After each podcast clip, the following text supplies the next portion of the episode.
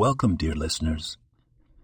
Today, we delve into an enriching teaching about the significance of tefillin, a cornerstone of our Jewish heritage. Tefillin, small black boxes containing inscribed parchments of Torah verses, are worn by Jewish men during weekday morning prayers. They represent a physical manifestation of our deep connection to the Almighty. The tefillin are made of two parts the head tefillin, housing four Torah sections, and the hand tefillin, containing a single parchment with the same sections.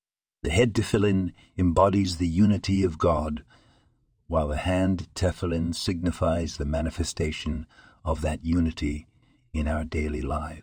When we bind the tefillin on our arm, close to the heart, and on our head, at the seat of intellect, we symbolize the alignment of our thoughts and feelings with the purpose of serving God.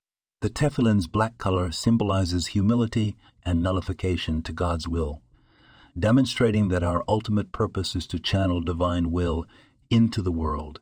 Thus, through wearing tefillin, we are reminded daily to infuse our lives with spirituality and higher purpose, aligning our thoughts, speech, and actions towards serving the Almighty. Remember, dear listeners, every mitzvah we perform brings us closer to our Creator allowing us to transform our lives and the world around us into a dwelling place for God. Thank you for joining us today. This podcast was produced and sponsored by Daniel Aronoff.